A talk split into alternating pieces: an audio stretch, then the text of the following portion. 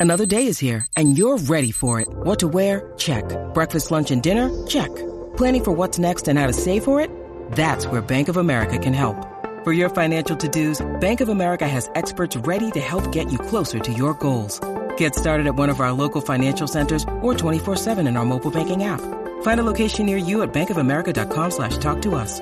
What would you like the power to do?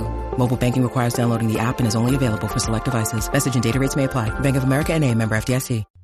Hey everyone, how you doing? Today I'll be talking about the movie Double, oh, excuse me, The Taking of D- Deborah Logan, and this is a movie that came out years ago, man. And um, I didn't have t- I didn't have a chance to get around to it. To be honest with you, even though I knew of the movie and I saw the post of it, and I did saw the trailers. It was kind of like creepy. I admit that, but at the time of the release of this movie, it was so many found footage dealing with demonic possession and horror, that type of style.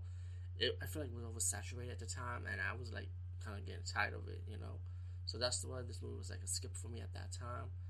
Now, many years later, I have a chance to get around to it, and damn, I should have watched it back then. It's one of those moments, man. It's like surprisingly, this movie was actually good, you know.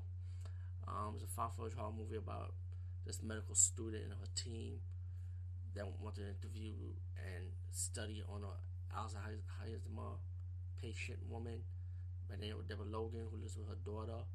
It was her daughter ideal that she be taped because they needed to grant money for the house. And slowly, the movie is very mysterious. You know, it kind of builds up on the story, the drama.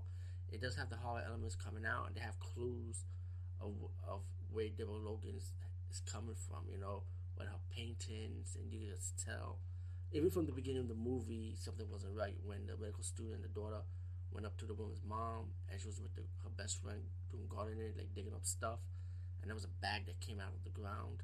So that that alone, right off the back, there was a clue, you know.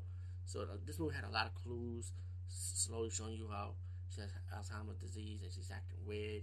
And of course, we see the trailer is pretty much like a possession type of movie, but you're wondering like how it became about, the story behind it this movie is just really damn good. Honestly, it's just too damn good. I mean, the horror wise, the acting, the special effects, the music, the setup, and especially at the end, and how Deborah Logan is, and once become, becomes fully possessed, and how the daughter and have to stop her, you know, try to help her out, you know, try to cure her. But it's just, just so much good stuff in this movie, and and I highly recommend to you guys and gals who have not seen this movie yet or have heard about it I recommend that you see it because it was actually really good. I was shocked. I didn't think it was going to be really good. The setup, everything was just perfect. The Ticket of Deborah Logan, I highly recommend this one. Peace out and see you later, guys and gals.